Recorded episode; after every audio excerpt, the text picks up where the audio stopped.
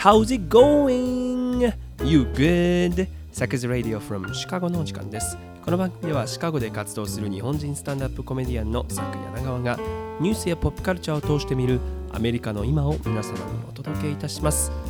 私、ついにこの番組にスポンサーをゲットしました。サク柳川です。そして本日もお相手ははい、私進行役さえこです。よろしくお願いいたします。よろしくお願いいたします。この番組はシカゴのボーイズタウンスタジオよりお送りしております。ということで、ついにお、やりました。やりましたか。この番組、制作費0円地獄からの卒業です。いや、思えば番組開始からも2年半、はい。え非常にひもじい思いで番組作ってまいりましたまあ、。スポンサーがいたこともあったんですけど、ね、あったちょこっとだけね。一瞬あったな。はいまあでも言ってみれば、もう飲まず食わずでここまでやってきたわけやん。そうね。もう栄養失調ラジオでしたよ。はい。しかしそんな我々に来年1月からなんとあのシカゴを代表するビールグースアイランドさんがついてくれることになりましたおまた甲斐があったねこれまたかね返事ない返事ない言うてて。そうですよ。いやこの番組でもねずっと言ったもんな。もうな、ま、もう。連絡が来やんと。えーもうねこれでやっとお腹ペコペコの我々のお腹にビールが注がれます。あ、ビールなのそこ。まず最初にビール入ってくる。すきっ腹にビールです、はい。一番あの回るやつです、はい。一番ものペーってなるやつ、ね。そうです、はい、まあでも今日ぐらいいいでしょう、はい。ね開けますか。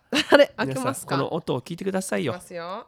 せーのあーいちょっとフライングやったけどごめん、ちょ私は歓。喜の音、はい歴史が開く音です、はい。乾杯です乾杯。チャスいやでもありがたいですよ本当にありがたいです。いや美味しい というのもさ美味しい。どこぞの馬の骨かもわからんやつのポッドキャストにね いやいくら前年比プラス999%でもはい。そしていくらフォーブスに選出されたとはいえ とはいえね、えー渋谷のオフィスに折りこ、ね、乗り乗り込んだ甲斐がありましたよ、ね。プレゼンしてたもんね。ブリーフケース1個で本当に。もうテロリストですよあんなの本当に、プレゼンしてきたんですよ。ねシカゴ生まれで、うん。今や全米規模のビールであるグースアイランドさん、はい。今日本でもこの味をそしてその魅力を根付かそうとしてるわけですよ、うん一方僕らもスタンダップコメディそしてポッドキャストというね日本でそこまではまだ一般的ではないしこれから根付かせたいと思っている同じ思いがあるんじゃないか、はいそしてそれをこのシカゴからというんでねこれは我々しかできないまさにぴったりだと思うんですっていうのを、ワードファイルでね一生懸命作って。持ってったんですよ、はい。グースアイランドジャパン、はい。最高です最高です。ねいやありがたいですよ本当に、いやうん。でも結局さもうグースアイランドという作品を作ってるものづくりの人たちなわけだしさ、はい。僕らもこのね番組というものを作ってるわけじゃないですか、もうん。う作品には自信があるんですと。はい。という中でさうん。ねこうお互いにこのお互いの作品をお互いに広められたら最高ですよねっていうことですよきっとね、いうんやだから本当僕らもさこれなんていうの？こうスポンサーになってくれるからこう言ってるわけじゃなく胸張ってね こう美味しいっていうふうに思ってるものですから。ずっと私近くてからずっと飲んでますね。いや僕ほんまにさ、はいビールとかあんま飲まれへんかったんやけど、うん。グースアイランドで覚えたようなもんですから、うん。ねですからね。えー日本でも、えー皆さんね飲んでいただきたいなと思います、はい。いやでもさスポンサーついたからにはですよ、うん。こう今までみたいにこう好き勝手いろいろ言えなくなるんじゃないの？とちょっとこうね思うわけで。そうなの？いやそれもう忖度していくよこれ。あそれはもうこのラジオもうゴシップラジオ改め忖度ラジオですから、あら。それはもういや思ったことない中スポンサーに配慮するやつなんやねん腰抜けやなとか？思ってたけど、うんみんなするわそりゃそうですよ。おまんま食べられなくなっちゃうからね。そういう意味で。そこね。そうですよ、いやねだからなんかまあ少なくともこうリスナーがさ、うん。聞いててあこれビールまずなるなって感じることはもう言わんくなりますよ。あうん。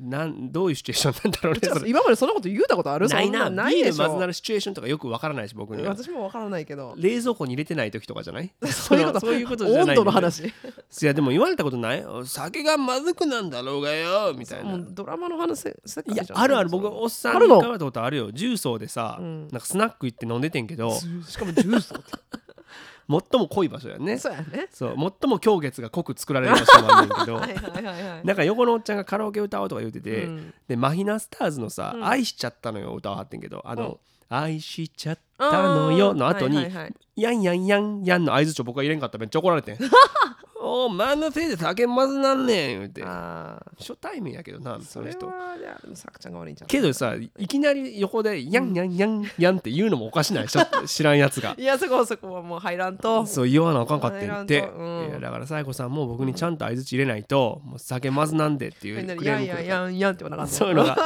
そうそうそう。だからさあと他なんやろな。酒まずなるシチュエーションってななんかあれ言われたことない？僕先輩とちょっと酒癖悪い人やねんけど、うん。なんかこう大学の時にね飲んでたら、はいはい。なんか僕のグラスがちょっと空いとったんやな、うん。ほんで注いでくれようとした時に「はいあ僕大丈夫です」って言ったら「うん俺の注いだ酒が飲めねえのか？ああ酒まずくなった」って言われたよ。なんか昭和やなと思ったな。そもちろんその人平成の人やけどさ僕よりちょっと上やから。あーまあでもさくちゃんが悪いよなそれ。いやいやいや。それね今大変やで そのコメント。そのコメントだけでな パワハラって言われてなあ今大変なことなんねんからあまだおったんかお前はっていう絶滅危惧種やでと そうなの。昭和のって言われんねんで。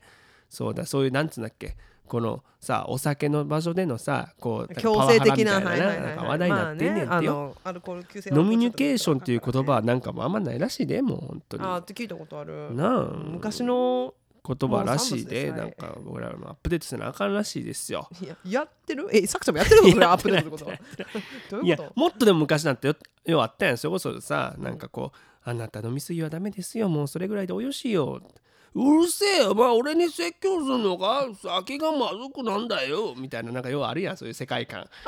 ない？なんか古いな。古いやつあるやろ。だからまあだからさっきからこれ上げてる例全部さ、うん。酒がまずくなるんだよって言ってる方に明らかに落ち度があるよね。そうね。そうそう、はい。まあでもねリアルに一番お酒をまずくするのはうん。人の悪口ですよ。そうなの？あれ？この番組やばいね この番組の7割、うん。言ってしまえばキラーコンテンツは悪口ですから。まあでもほらうん。あの悪口でうん。お酒進んではる人もいるやんやっぱそういうね。おるななんかそういう酒の魚悪口ですみたいなな。そうそう。うん、いやでもなんかあれなんでしょ？え？善次郎さんがまたなんかツイッターでつぶやいたの？もうまたそういうとこことこと言って。まずいねそれあね。なんかあるらしいなはい。まあまあまあでもさそもそもこの番組なんかそのタブーに切り込むとかさうん。そういう別に番組じゃないやん。こう我々の主義主張をうん。こうリスナーに押し付ける内容ではないじゃないですか。うん。なんか過激な番組だと思われてんねんたまに。そうなん？そうなんか政治にガンガンガンガン切れ込んでもう風刺をガンガンしてっていう。そんな切り込んでる？あんまりそんな。研がないといけないよなもっと包丁それだとしたらな。うちら多分うん。ね。そんなんやんなと思ってんねんだからたまにでもお便りでいただくこともあるんですよ。あのニュースに対してもっと怒るべきですみたいな。あ いやそれはさ自由ちゃう我々の。ていうかその今の時代人に対して何々すべきということの危うさをちょっと理解してほしいよな。うん。そうやんやんやんやんって言うべきだっていうのと一緒やから。はいはいはいそのおっちゃんが送ってんのかな？あそのおっちゃんやったこれ。可能性はあるよな。あの時にファンになるって言ってたもん確かに。あ。そうなん、うんそのほんまやんやんやの前までな「おい偉いよお前は」みたいない感じやだった。覚えてはらへんのちゃうか絶対覚えてないよなうん今日月濃いもんなそんな。本当にそうそう。まあだからこそさなんかこうなんていうのこう人がどう思うがさそれに伴ってどう行動しようがもう他人の人生ほっとけという時代な気がすんねん。うん。僕の読みですけどこれは、いまあ、だからこそそうなんていうの人の気持ちをおぼんぱかるうん。忖度が必要なんだろうなと、ああなるほどねまあでもねあれも我々1月からも何の忖度もしないでいきますから、ねあの今まで通りやっていくのでね、はい。はいえーゴシップラジオ よろしくお願いいたしますはいというまだ怒ってるからね僕は。ゴシップゴシップ誌みたいなっていうねというところで今週も行ってみましょう。最初のコーナー。What's Happening America? さてこのコーナーでは毎週今起きているホットなアメリカのニュースを独自の視点で皆様にお届けいたします。政治に文化そしてちょっとバカなニュースまでアメリカの今をランキング形式でお伝えいたします。てかさ、うん。冒頭のニュースがちょっと大きすぎてはい。触れてへんねんけど、うん。僕の声ですよ。カサカサ？いやひどくない？まあこんなおめでたいニュースをなんちゅう声で届けてんねんと。いやこれもしかしたら初めて聞いてくれる人いるかもしれんやん。僕もうもうモンタさんだと思われるやんもうハスキーな人だと思われるやん本当に。酒焼けですよこれ。いや違いますよ。酒焼けじゃなくて。やもう乾燥すごないですかねこれ私もちょっとね23週間 前からねね。そうなんで分かるんですけど乾燥すると枯れるよねこれ。そうやね乾燥しすぎて。いや多分ね口開いたまま寝たりとかしたらもう一発ですよ、もう朝起きたらこれやったからね。あそう。なんかのど飴をその右にビックス左にマヌカハニーをあのリスみたいにこうほっぺた膨らましながら飲んでたら結構意外痛くなっちゃうね、あうん。まあのど飴飲んでたって言っちゃったもんね今。飲んだわよそれはいい痛舐めなるわてたら痛になるよね、もう決してオミクロンじゃないからね安心していただきたいんですけどでも流行ってるっていうかすごいことなってるねこの新型コロナ。あそう。今シカゴで。いやイリノイ州だけでね毎日1万人以上今出てるから、まあ陽性者ねそうそうオミクロンかどうかはまだ分からんけどな、ね。だってまあデルタまだそうそうそうそうそう、いやだからね一部ではまたロックダウンなんかもっていうふうに言われてますし、うん。結構ねショーも週末中止になってたりしたのあよだってほらあのね前番組聞けたらよよっくんのそうそう言ってた。ジョフリー・バレレーね。今ナットクラッカーやってんだよねそうそうナットクラックルメやりかそうやってるけど一人なんか陽性者出てね。もう今マスクつけてねみんなマスクつけてだからうんネズミの役の人はよかったよね。そもそももう マスクしてるからねみたいなとこはあってたけどね。いやだから本当心配ですよ、うん。いやしかも結構怖いのはワクチン3回接種した人とかが結構なってたりとかするからさ。はいで今我々今収録行われているのが20日なんですけども、うん。明日21日にバイデン大統領が会見を行って、えーまあ今後の指針を発表するということでもうロックダウンは当初しないって言ってたけどあまりにもちょっとね人数が多いのでどうなるかわからないなんて言われてますからね、うんでしかもいましてや今クリスマスホリデーでね一番移動の多い季節でもありますからね。そうそうそうう。ん。ねだからこうこっからどうなっていくのか感染をね拡大するってことを避けなければいけないんですがはい。もう若干ちょっとねもう移動は始まってるからね。そうねもうだって飛行機とかも結構もうブックうん。ねめちゃくちゃもう空港パンパンやっていうな話でんかもう義理のしたからねテスト出さなあかんのかな。テスティングセンターがもうすそごいう人いそうそっぱいよね。今うねねほんということでどうなるかなというところ注目していかなければいけないんですが最初のニュースいきましょう。第3位ビルドバックベター法案上院通過に暗雲バイデン政権が掲げる超大型歳出法案いわゆるビルドバックベター法案の成立に向け民主党内で協議を重ねてきましたが反対派のジョー・マンチン議員が20日改めて不支持を表明したことで上院通過が困難になったとのことです。というニュースですね、はい。えーまあ、以前もねこの番組でちらっと扱いましたこの超大型法案、はい、まあ、あの時はインフラ投資法案のニュースを紹介したねはい11月にね、うん。そうその前回のインフラ投資法案っていうのは、まあ、うん文字通りインフラに対しての投資ということで、はい。まあ、高速道路とか、うん。えー橋都市の公共交通機関の整備であったり、うん。あとはきれいな飲み水のねうんうん。提供、えー高速インターネット回線、はい。電気自動車充電スポットの全国的なネットワーク整備などに取り組むものだったわけですよ。はい。でそれが総額1兆2000億ドルっていううん。まあ相当ね大き大型ですけれどもすでにこれもえー下院上院両方通過してバイデンがもう署名してるわけです。はい。でまあ今回のはさらに、えービルドバックベターつまりより良き再建という、えー意味の、えーまた法案法案でして、うん。えーまあ、バイデン政権の一つの目玉でもあるはい。気候変動、うん。そして社会保障関連費の歳出の法案なわけです。はい。これ1兆8500億ドルという、うん。まあこれ10年間でだけどね。ああなるほど、ね、むちゃくちゃ多いよねははもう。うんそうやね。で、まあ、どんなのが含まれるかというと、えー子育て世帯への負担軽減はい、処方箋薬のコスト引き下げ、うん。それから電気自動車の普及策などがあるということで、はい。まあ、例えば詳しく見ていくと、うん。全国一律の就学前教育を無料で提供する、まあうん。要は小学校入る前でねの、はいはい。えー教育を無料で提供したり、でこれ実現するとさまあその家でもうお父さんでもお母さんもどっちもいいんだけど、うん。こうね子供につきっきりであ、うん。なきゃいけなかった人たちが労働現場に復帰できるってことで、ね。ね、コロナ以降さ、えーちょっとこうまだ失業してる人が多かったりする中で、うん。そういう人がこう現場に復帰できると経済活性化につながるという主張でもあったわけですよ。はいでもうこれすでに11月19日に会員はすでに通過してるんだけど、はい賛成220反対213で可決なわけですよ。うんまあ割とパツパツやんパツ。パツやねで、まあ、共和党はもちろん全員が反対に回って、うん民主党からも1人が反対したわけですよ。なるほどでまあ共和党はもちろんこれ野党の仕事ってさそもそも与党に反対するこまあねとがあるから、あのやんややんや言うことですそうから、はい。やんやんやんやんですよ本当に。だから 相槌やけど 相槌ですこれは。まあでもこれはねあの理由の一つとしては、うん。この予算のうちの1000 1000億ドルが国内にいる、まあ、いわゆる移民ですよね。認定されてない移民への、えーグリーンカード付与に充てられるからというところではあったわけですよね。で、そもそもこれもともと3兆5000億ドル規模のプランだったわけですよ。はいだから原案ではうん。もっと多くの公共事業が含まれてて、うん。例えばコミュニティカレッジという、まあうん公立の短大まあ、こっちでそうやね。短大そっか。の無料化。でもこれに行けることによってここから4年生の大学にトランスファーーできるからね。それはまあ,、うん。あの門戸を開くという意味ではすごく大きな意義のあることだったので、大学ものすごいやあの、ね、学費が高いじゃない？みんな借金していくから。だからアメリカ人の人とかもねみんなコミュニティカレッジで学費を抑えて3年生から編入するっていうね潜入してねっていうのが割とある種普、通やもんね結構。うん。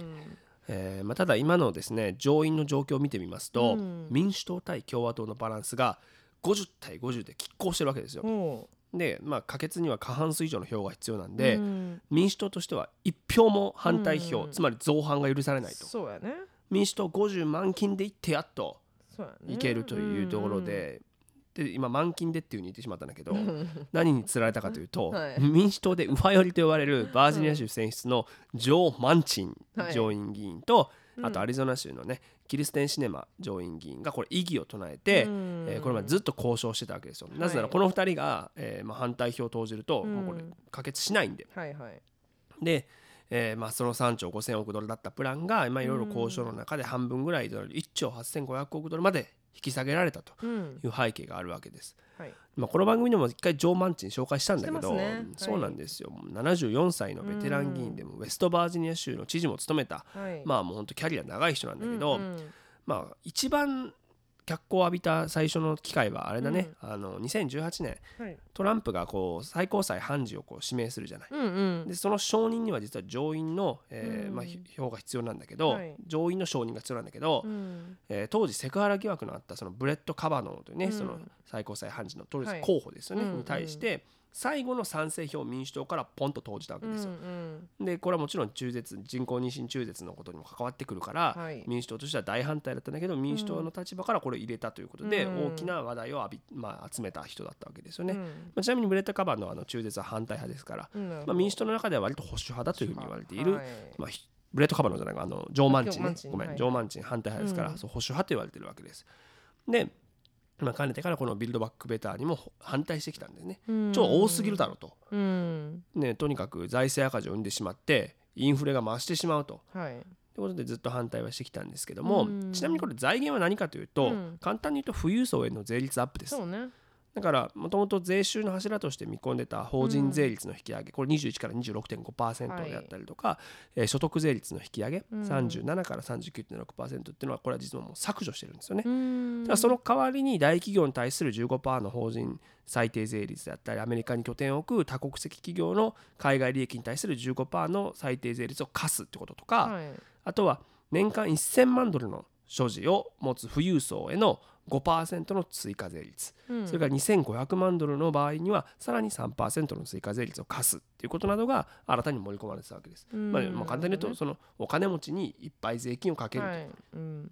でそうこれらの,、まあ、あの措置に関しては10年間で約うん。2兆ドルに達するから、いや元取れるやんっていう。うん。っていうことだったわけだはいったんですよ。で加えてさっきのほら現場復帰している人が経済活性化してくれるだろうからっていうことだったんだけど、まあこのマンチンの一票で文字通りアメリカが左右される形になったと。はい。ね、うん。まあでも74歳でしょ、はい。10年後84歳なわけじゃない。まあだからいろいろ思うとこあんねんけど、うん。まあ、これまでまあ数ヶ月間協議繰り返す中で、はい。まあ、19日に電話で、えー俺は不支持を固めたぜと伝えたということで,、うん。でその後 FOX ニュースのサンデーモーニングに出てそれを発表したんだって、はい。でまあ、これに対してさん。バイデン陣営というか、まあ、ジェーン・サキ報道官はうん。コメントで、バイデンとの話を突然打ち切って、うん。そういうふうにね自分の不支持っていうふうにするのは約束違反だっていうのを主張してはい。とその約束を守るようもう一回考えていくぞというえー表明をしたわけですよね。うん。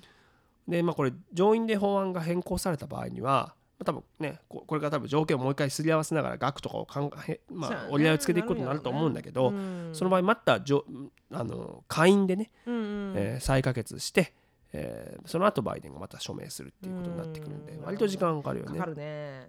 だからあのチャック・シューマー院内総務民主党のまあトップですよ上院の、はい。まあもまあそもそもクリスマスまでには通過させたいね。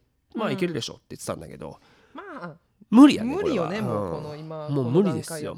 越年は確定ですよね、はい。から大体なんか歴史的にクリスマスまでにはっていう文言失敗に終わるよね。そうなの？いやあのなんかなかった第一次世界大戦とかさ、うん。兵士が行ってくるよ。クリスマスまでには終わるからって言ったらうん。全然4年ぐらいかかった。かかった。だねかかった。とかもあった。しさだからまあねそういう目論みって難しいよね、うんまあでもまあ個人的にはさこのビルドバックベターってさ、はい再建とか復興っていう意味があるわけじゃない、うんまあより良きっていうのもあるけどより良い再建復興っていう意味があるうん。言葉で、復興とかさあのってことだから災害とかの時に使われる言葉やったよこれまでね、でまあ今回で言うとそのコロナ禍による失業率の増加とかね、うん。えー対しても思うんだけどね。思うんだけど、うん。なんかトランプはさ、うん。メイクアメリカグレートアゲインやったやん、はいはい。なんかこう過去をさ、うん。いいものにしてる気がすんねんけど、はいはいはい。どちらもね、うん。そもそも今まで福祉に関してはあかんかったことしかないでしょアメリカって、まあねあの良かったことがないよね。そうなのよ。だからとにかくよくあの貧困層にとっては、うん。医療も教育も一番暮らしづらい国の一つだと思うねんここは。しかも我々移民にとってはですよ、うん。この恩恵がいつ来るかもなかなかわからないじゃない、そうねだからまあしがみついて生きていくしかないし、はい。ただなんかこうそういう社会保障が必要な人たちが声を上げるっていうのはめちゃめちゃ大事なことだと思うけどね,、うんそうね。そういう人たちが声を上げなかったら一生何にもならないし、まあねお金持ちのための国になってしまいますから。ね。そうそう。まあねだからインフレがさこうね進んでいくとね、うん。マンチンが言うように、うん。我々の生活は逼迫するばかりじゃないですか、まあだからいろんなさ経済論があるやん、うん。なんだっけ？MMT 的なやつとかさうんよく言われるけどさ、はいはいはポストケインズとかね、うん。もう僕はもうミクロ経済マクロ経済もうん。文学部やったからやってないし、はいはい。最近ちょっと一生懸命本とか読んでるけど、うん。分かんないんだよね。そうね。え大学でやってたでしょ？ミクロ経済マクロ経済、うん取ってたでしょ、うんけどなんか分からんよね。で結局でも習ったからって言ってじゃあ現代の世相に反映そうよ。ししましょうかってなったらうんってなるよねなんか。しかもさ経済をまあさ全て分かってる人なんか一人もいないわけよ、うん。そう世の中の流れとかさ。こうこうなるっていうものじゃないやんか。そうなんですよ、ね。だからわかんないから。ねだから何が正解かっていうのはもう、まあ、分からないし、はい。まあ、意見持つの大事なんだけど、うん。なんか僕人文の見地から一つ言えるのはさ、うん。まあ今僕は死ぬほど貧しい立場にいるけど、はい。まあおそらくですけど実家とかはうん。最貧困層ではなかったわけよ、うん。でもまあそれで中高私立とかに行かしてもらって、ね。いわゆる恵まれた環境に置かれてたわけじゃない、うんでなんかそういう人たちが社会に対してできることあるやろっていう考えはこれうんお金の意味だけじゃなく持っとかないといけない考えなのかなというか、うん。別にこれ自分が特権階級って言ってるんじゃなく、なんかさまああのまあ芸能人の人の発言とかでもあったけどさ、うん。なんかこう人間と動物の差ってそれこそ理性があるかどうかって言われてるけど、うん。人間はもう弱いもんも含めて大事な命として扱ってうん。集団で守ることで社会を作ってきたわけじゃないですか。はいだからそなんかこうそういうね才能を持って生まれたりとか恵まれた環境で育つできたっていう育つことができたっていう、うん。なんかスタート地点からそもそも差別がある世の中じゃない？今。まあねまあそうだって人生はフェアあのフェアじゃないからっていう言う言葉やからね。だからなんかその現在地まで自分自身の力のみで来たんだっていうふうに考えてさ、うん。そうできないこう弱者をねうんこう貶めることにねこう社会的な理解の欠如があるんじゃないのかなとちょっと思ってしまうわけですよ。うん。だからなんかそういう、まあ、もちろん法律とはまたこれ別なんだけど、うん。そういうこう世の中であるといいなというふうに思うからこそうん。まあなんかこのビルドバックベター法案もそうだけどさ、うん。今後割とアメリカの国の在り方を左右する意外と大きなものなのかなとも思ったりしますよね。うん。だからそれに対してこうね今ジョー・マンチンの取った行動に対していろんな人がいやいや言うじゃないですか、うんうんさよくやったっていう人もいれば、うんおふざけやがってっていう人もいるしさ。だから何をみんなが重きを置いてさ考えるかっていうところが問われてるのかなというふうには、えーこのニュースから見て思ったので日本からもぜひね、えーうん。行く末を注目してほしいなと思います。はい。ということで次のニュースです。第2位ミスアメリカ史上初の韓国系アメリカ人に栄冠16日に行われたミスアメリカの大会でアラスカ州代表で韓国系アメリカ人女性のエマ・ブロイルズさんが優勝を果たしました、えーちなみにアラスカ州の代表がそして韓国系の女性が優勝するのは史上初の快挙とのことです、ねということでね、え。まあ、アラスカ州代表が優勝するのが初めてっていうのもへえと思ったんやけど、まあ、韓国系アメリカ人が優勝するのも、うん。えー大会100年の歴史で初というダブル快挙ですって。はいね、だからこの、えーブロイルズさん、うん。えーエマ・ブロイルズさん、えーインタビューピープル誌のねインタビューに対して、はい知られる限り初めての韓国系アメリカ人のミスアメリカに選ばれたことをとてもクールだと思ってます、うん。えー小さな頃一般的なメディアで私のような見た目の韓国人女性を見たことがありませんでした。とうん。述べたということで、まあ、これはあのセサミストリートにね韓国系のキャラが,、はいはい。登場を初めてしたっていうニュースでもありましたけどね、まあ、そういう韓国系が今たまたま続いてますけど広い意味ではアジア系でね、我々もまあ重なる部分でありますから、うん。えー何でも彼女現在アリゾナ州立大学で、えー生物医学を専攻しており将来の夢は皮膚科医だということで。アリゾナなんやと思ったよね今一瞬。アラスカどこ行ってんっていうね。地元なんでしょうね多分ね。ああのうんあ地元でがアラスカ州でそうそうそう。うんアリゾナ州に学いるんだろうね、はい。そうそう。ということでねなんかこう、えーまあもともと彼女は ADHD とか強迫性障害を抱えるということもオープンにしていて、ほう。そういったものを戦ってきたからこそ、うん。えーこうより良い人間になることができたんだというのを語っているということで、うんえーまあそういう人に勇気を与えられるとっていうことを言ってるみたいですから。なるほどね。ということなんですけども、うん。えーまあ、そもそもこのミスアメリカ1921年ちょうどだから100年目なんだよね、そうやね長いよね100年ですよ、うん。まあ、ビューティーコンテストとして始まったということで,、で近年では容姿が勝敗を大きく左右する美人コンテストの意味合いから、うん。素質や内面を評価するコンテストに切り替わりつつあるということで一般的に話題になったのは2018年からうん。水着審査とガウン審査を廃止したっていうところだと思うんですよね。だから舞台でこうなんていうの？あのインタビュー形式でいろいろ聞かれたりするという知性とかを見るっていうことですよね。うん。うん、でまあそういういろんな変化の一つのキーパーソンは、えー理事長を務めた、えーしかも自分もミスアメリカに輝いた経験のあるうん。グレッチェン・カールソンという人なんですよね。はいねこの人もともとミスアメリカに輝いた後、うん。長年 FOX ニュースのキャスターとして活躍してたわけですよ。うんただ2017年に「Be Fierce」という本を出版して、はい。まあ、これセクハラの告発を行ったんですけど、うん。ニューヨーク・タイムズでベストセラーになりましたから。はい。2019年にねあの映画化された、えー日本語のタイトルだと「スキャンダル」という映画があるんですけど、うん。そこでこういうこともあのこの内幕とかがあの結構面白おかしくうんエンタメとしてちゃんと映画になってるから、シャーリーズ・セロンでね非常に面白い映画ですよ。でまあ、えーそういうふうに告発をした後、うん。まあ FOX の CEO がこう退任するなんてことがあって、はい。でその後こうミスアメリカ機構の理,、うん。えー理事会の議長になったわけですよ。うん。で彼女が一番やった大きな決断は、うん。さっきの、えー水着審査を削除しようということ、うん、っていうのをまあやったわけですよね。はい。で、まあ、2019年には一度離れた NBC が昔スポンサーに戻ってきたりということがあってねえーまあ、世の中には三大ミスコンと呼ばれるのがあるらしくてですね。ね。ミス USA、はい。ミスティーン USA うん。っていうのがあってこれは運営母体がミスユニバースなんですって。でもこのミスアメリカはミスアメリカ機構が独自に運営してるからこのまあ変化もしやすかったんだろうね、うんうんグレッチェン・カールソンの色になっていったというところは良かったのかなと思いますけど。もともとはほらトランプが運営権持ってたからああそねほらそのこセクハラで今告発されているじゃないですかういまだに、はいはい。それこそねね。あの NBC のさ番組舞台裏でね、うん。えー2016年かなんかでこう出てきましたけど、うん。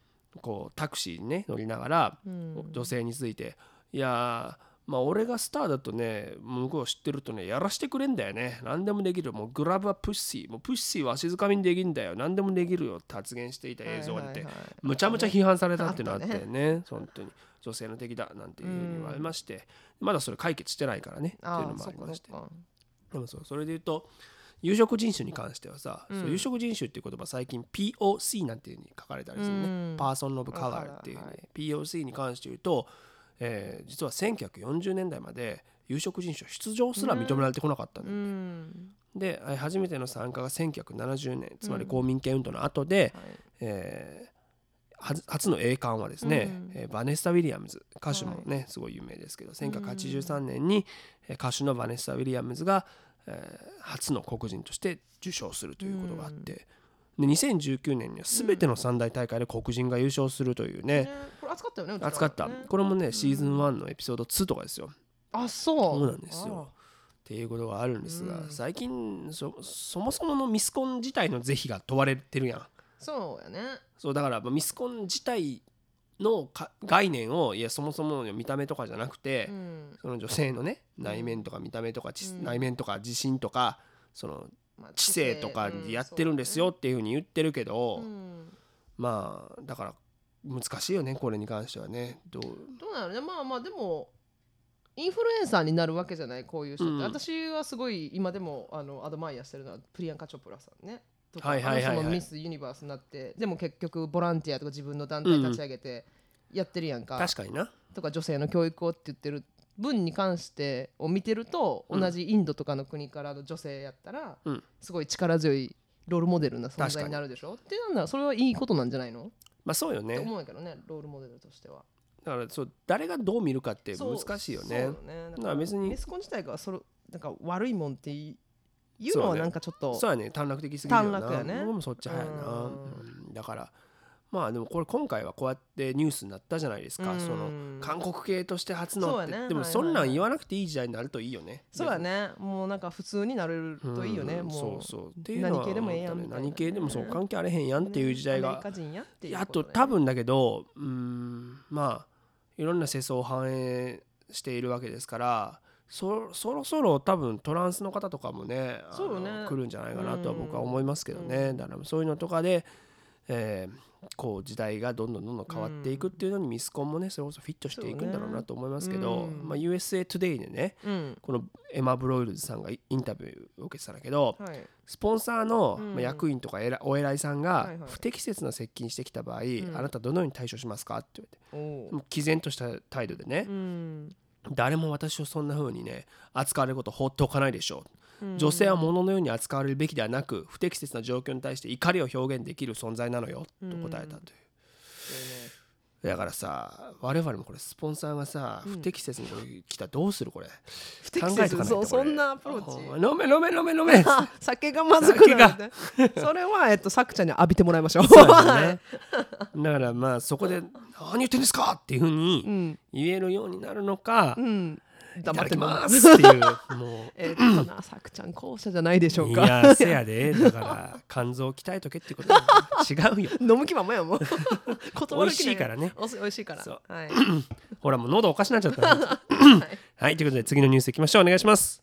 第1位チーズ製造会社にサイバーテロ。クリスマスシーズンを前に品薄にアメリカチーズ製造最大手のシュライバーフーズに対するサイバーテロの影響でクリスマスを前にクリームチーズが全国で品薄になっているとのことが分かったとことです。ねということではい。困ったもんですよ。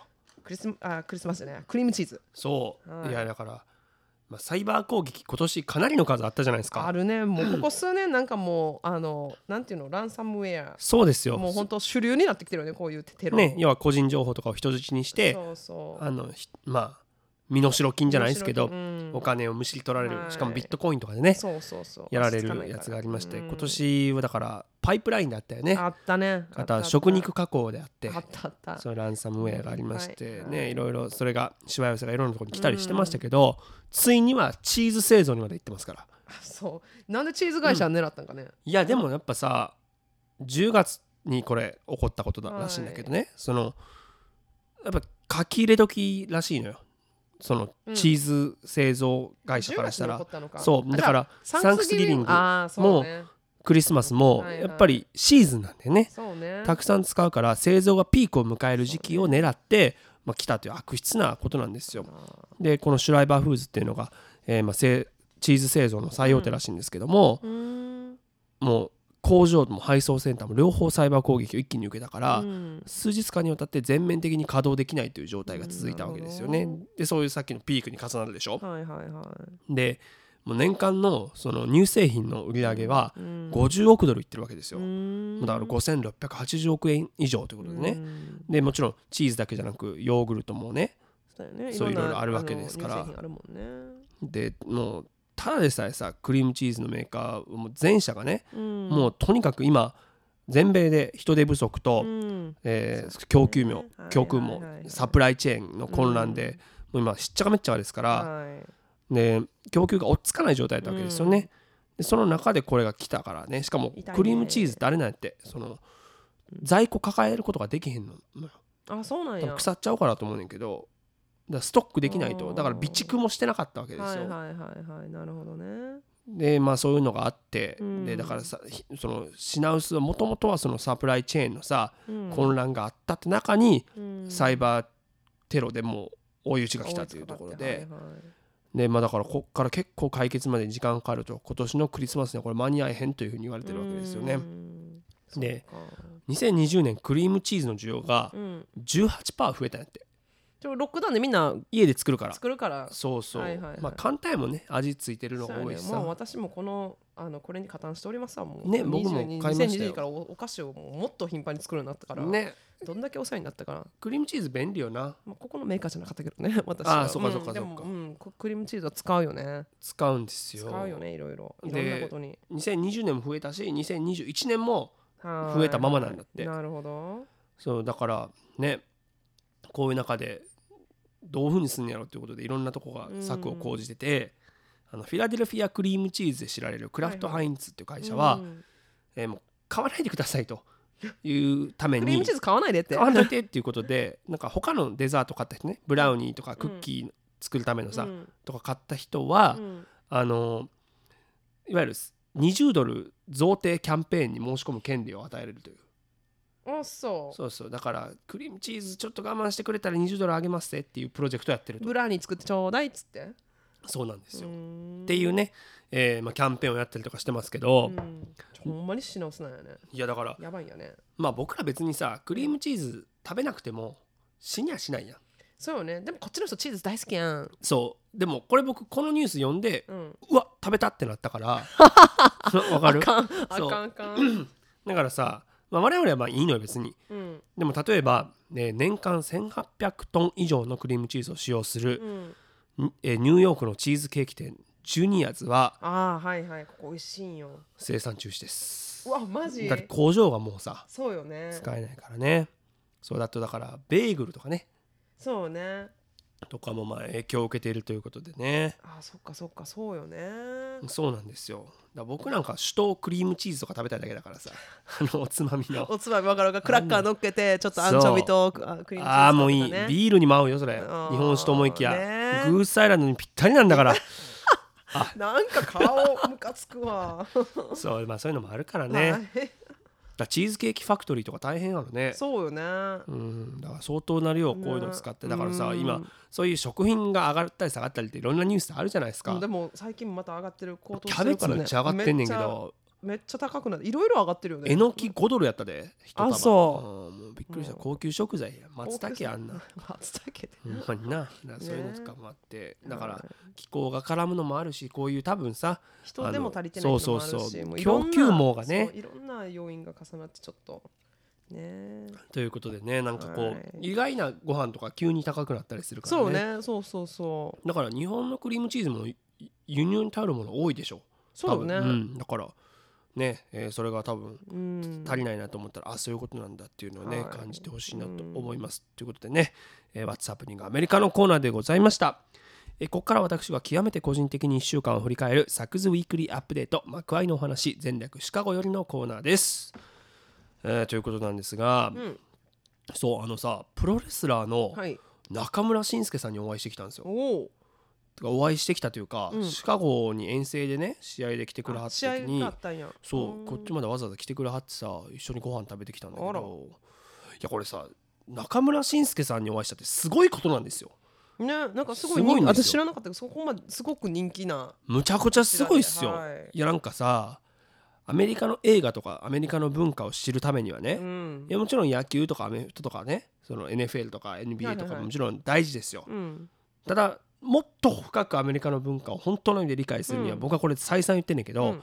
カレッジフットボール、うん。それからナスカ。うんあのカーレースですよ、はいはいはい。レッツゴーブランドンのやつですよ、うんうん。と WWE プロレスですよ、ね。これを知らないとやっぱこう本当の意味で知ったことにならないと絶対バーのテレビで絶対やってるやつ全部やってんねん全部やってる。からね。でこれが割となんていうの初めの初めましての会話の糸口になる時があったりすんのうよ、んなるほど。で、まあ、とにかくそういう中でこのはい。WWE の今うん。トップをひた走るのがはい日本人中村慎介さんなわけですよ。おおすごいです素ね晴らしいんですよ、うん。で、まあ、僕は前々からもちろん知ってたんだけど、はいはいなんかあれ5月とかかな、文春オンラインにうん。こう取り上げていただいて記事が僕載った時があったの、はいはい。でそれを読んでくださってでツイッターでフうん。ォローされたのよ、あそで僕ツイッターなんかほぼ使えへんねんけど、ううん。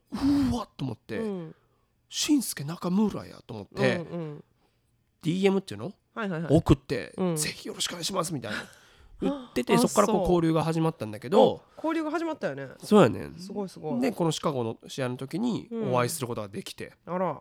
いやーもうねうん。むちゃむちゃ器の大きい人ですよ。あそいや背もめっちゃ大きいねんけど、うはい。もうねものすごいいい人やったね。あそうよかったね。いや素晴らしいです。なんか、うん。日本人の方々いろいろねプロレスいっぱいこうこっち来たんだけどさ、はいはもちろん成功した人もいるし、うん。でこう今まで割と色物っていうか言い方気をつけなきゃいけないけど、うん。色物とかさいうん。こう割とステレオタイプをこう使ったようなキャラ作りだったりとかしてみんなやってきてた中で、この中村慎介さんはキングオブストロングスタイルっていうふうに言われてるんだけど、とにかくもう日本のそのストロングスタイルそのまま持ち込んでそれでむちゃくちゃ評価されてあ。今もベルトを狙うところに来てるわけですよ。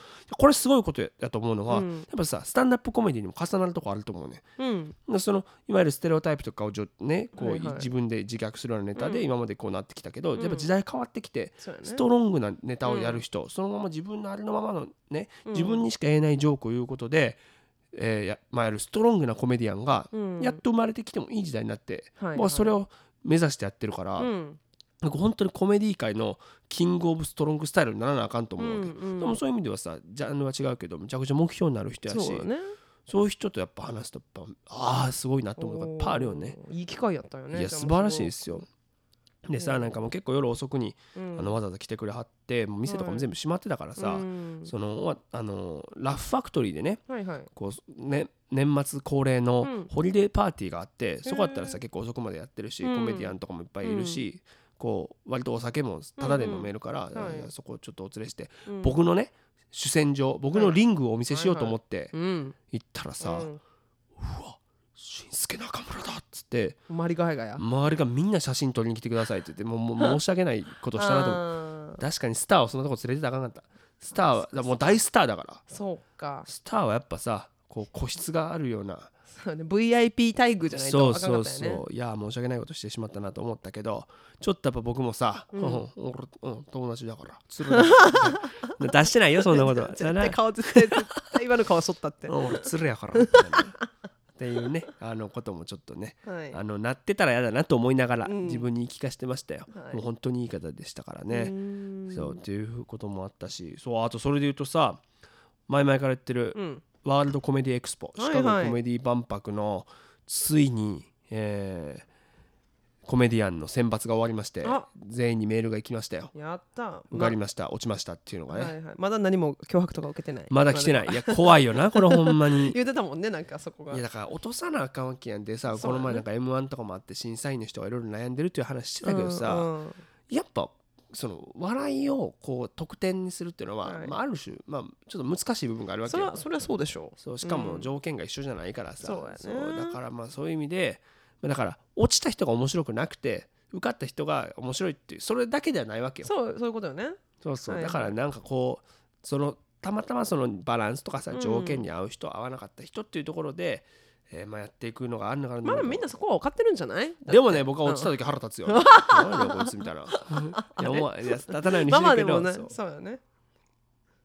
ねだからまあそういうのがありますから、はい。まあでも、まあ、この第1回目のね、うん。フェスティバルとりあえずこうメンバーが出揃ったところはお非常にね一歩うん大きい前進かなと思いますし、はいなんかみんなすごい喜んでくれててね選ば選ばれましたみたいなあの報告してた。報告を SNS とかでしてんねんけど、そうそう。いや僕も嬉しいよっつって。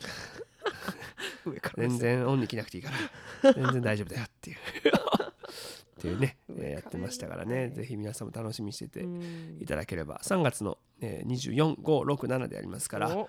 えーこの番組でもねえー引き続き、えーアップデートしていきます、うん。ということで今週のサクズウィークリーアップデートマクアイのお話全略シカゴリのコーナーはえー虎の威を借る狐でございましたここで番組お聞きの皆様にお願いです。サクズレディオ from シカゴでは番組をご支援していただける方々を随時募集しております。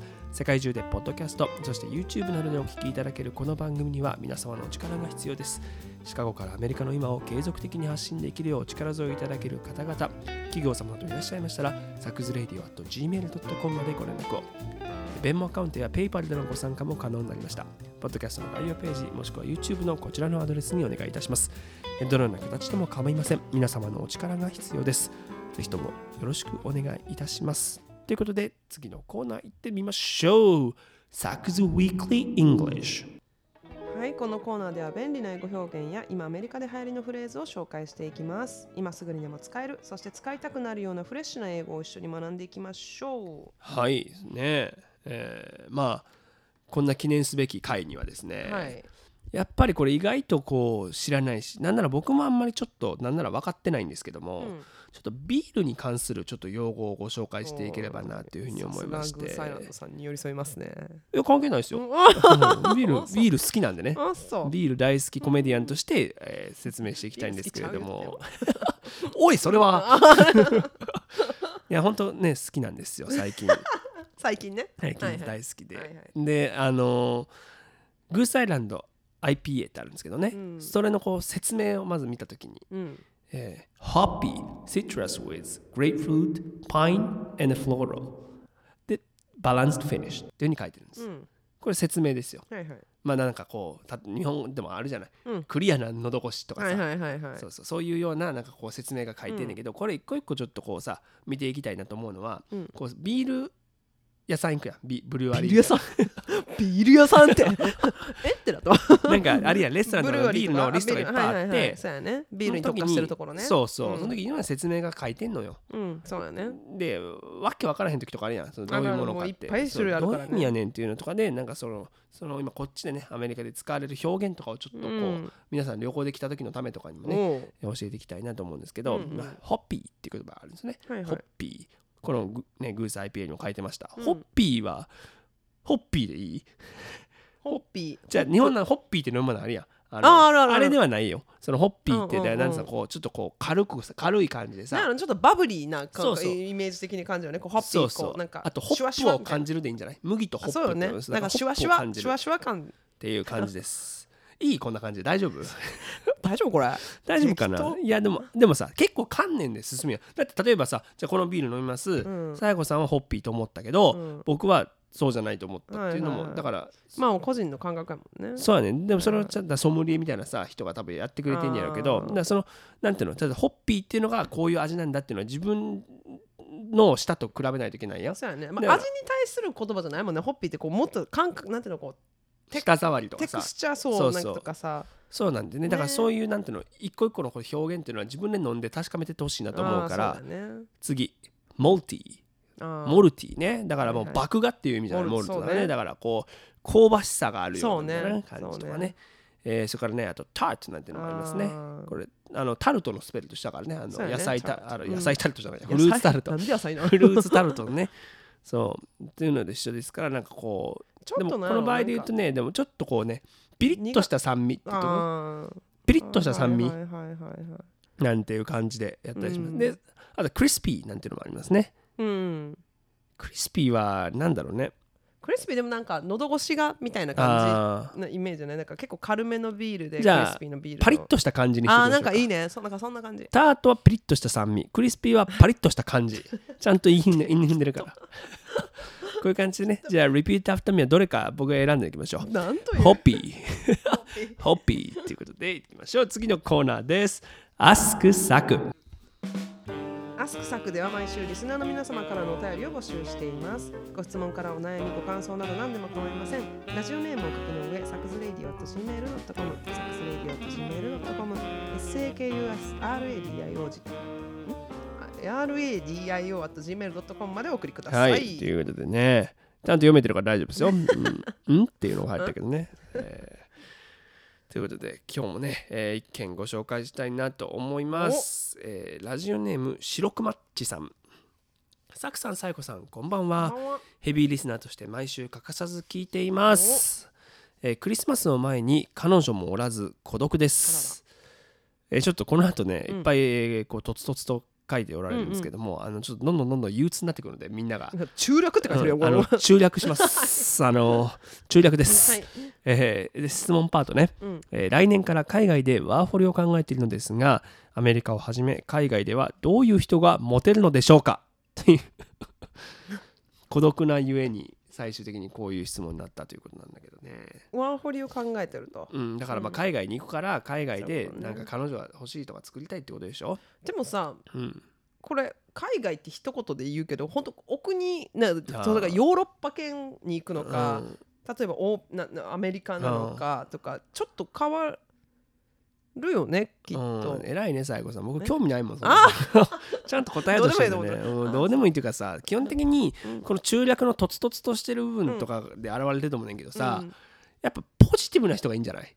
あそのいや内省的な人は別にいいよ。だけどポジティブになったらもう出んじゃない？知らないけど。ーあーそうね。あうん。でも絶対ネガティブな人は好かれないもんね、うんまあうんわかんない、ネガティブな人が好きな人もいるからさ 何とも言えないけどさ。もうなんかとにネかくいる。よ。そら。いやそのなんていうの繊細だなっていう言葉になったりするやん。そのさ言葉ってもうこれ振れ幅やからさ、はいはいああもうなんかだって逆にポジティブな人はさなんか能天気とかさ調子に乗ってるとか言われる可能性はあるやん、うん。だけどネガティブっていう言葉もさもう見ようによってはすごくこうなんていうの理知的な分析が出て冷静な人とかさそういうことになってきたりもするわけじゃないですか。そうなんですか？だけどとなんかねこうこの文章から僕はちょっとこう自信をもっと持ってほしいなと思ったわけですよ。あー。あでもそれは大切よね、本当こっち自信をも持って物事しゃべるっていうのはそうですよ。いねやだからそうまずさ意見を持つのは大事なの。別にその意見がどっちでもいいんですよ。そうそう自自分を持って自分の意見自分をそう持つマンチンサイドでもバイデンサイドでもどっちでもいいんですよ。そう言えることよね。そうよ。僕はマンチンサイドだって言えるそうなのよ。コンフィデンスです、そうですよ。だってはいマンチンと、えーバイデンどっちがうん。同じ上だけどどっちがうん。大統領なんですかっていうふうにカマラ・ハリス聞かれて、うん、あなたそんなね共和党みたいな質問するのやめなさいって 私はカマラ・ハリス、はいはい。私が副大統領よって。このね自信ですよ。そうよね。だそこでジョー・マンチンかどうのこうのかって聞かれても、僕はカレーが好きだって言えるような。えでそれはでも会話できひんじゃないか。カレーが。好きだ自信自信をこう分かるこう。ちょっとわからなくなっちゃったけど。まあいいや。カレーが好き。カレーが好きっていうのをまあ、なだか自分を持ってるってことですよそうそう、ね。それがね大事かなと思いますよ。だからなんかうん。とにかく自信を持つということはねね。まあ、まずその自分を知ってることでもありますからね。そうよね。なん自分を持つことは大切だと思います。そうですよ、うん。それやってたらいいいいまあアドバイスなんじゃない？それ。いやだ興味がないと適当なアドバイスでないけどさ適当なアドバイスが一番正解やったりするやんだって興味ないから。え何が？適当なものを選べって言われたでしょテストとかでも。えうんテテストでは正しいものを選べって教えられいや適当なものを選びなさい書いてあってだからあ適当っていうのは適当なもの。はそういうことなんですよ。はいはい。だから適当でいいのよはいはい。だってここでさ、うん、でもどんな人タイプ、うん、どんな人かってなってこれこれをさドツボにはまっていくよ。この番組が。ああ自自分がこういうタイプにじゃあならないとそうそうみたいな。そうそうあーだけど一つ言えるのはアメリカっていろんな人いるやん。そうそう。だからさいろんな人種の人もいるからさうん。なんていうの？こう見た目に関してはですよ、うん。この見た目が good looking だっていうのってないわけですよ。あんまりみんなみみみんなそうよね。みんなだってそれぞれ good looking のそのスタンダードが違うが違うから。僕とかもなんかおなんかこね他の人種の人からは、おなんかちょっとアジア人のその基準よう分からんけど、うんうん。とりあえずスーツ着てなんかパリッとした感じやからなんかええんちゃうみたいな。パリッとした。 crispy やから。あいつはもう crispy やから ええんちゃうかみたいな。あいつは good looking なんちゃうんみたいな思わせられるわけですよ。雰囲気雰囲気イケメンいうことよね。そうでも雰囲気イケメンが日本だと悪い言葉になってるけど雰囲気がイケメンなのはだってうんそれはさ自信持てていろいろにじみ出るポジティブなものがあるからね、はいはいはい。そうだからそういうことあ雰囲で気イケメンってなんかわネガティブな日本ではそうやろ雰囲気だけであいつごまかしよってみたいな。あそういうこと毛なんや。先遊ばせてみたいな。そういうことを。毛先遊ばすのはいいやん別に。いやあかんよ。なんか。あかんの。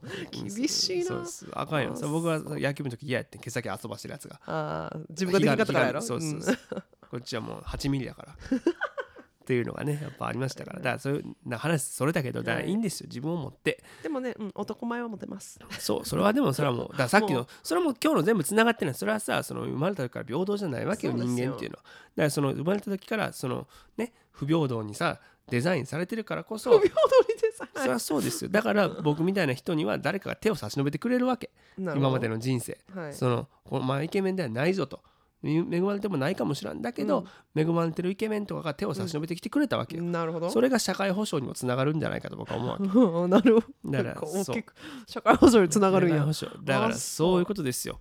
い、そういうね、えーだからこのテーマで全部今日の一応つなげてよかったね。だけど一番言えるのは見た目じゃないぞと。俺ミスコン見とったかと。ミスアメリカで。あれはもう知知性とか容姿じゃないところをめ見てるでしょっていう。決まったぜえーということで私、佐久柳川、えーこの番組ではリスナーの皆様、サクラテスの皆様からのお便りを募集しております。サクズレディオ gmail.com ということで、私、インスタグラムや YouTube、そして公式サイトなどでも随時情報を発信しております。お聞きの方々はインスタグラムのサク柳川、そして YouTube もサク柳川公式チャンネルをフォローしてください。そして今お聞きのサクズレディオ、もしお気に召した方々がいらっしゃいましたら、ぜひ SNS などでシェア、告知してください。口コミでこのラジオの魅力が広まると非常に私どもも嬉しく思います。えそして私の著書「エラップスタンドアップ戦うために立ち上がり」が好評発売中でございます。現在 Amazon で購入が可能ですのでローマ字で「作柳川」と検索してください。ぜひぜひよろしくお願いいたします。ということでギリギリ喉が持ちました。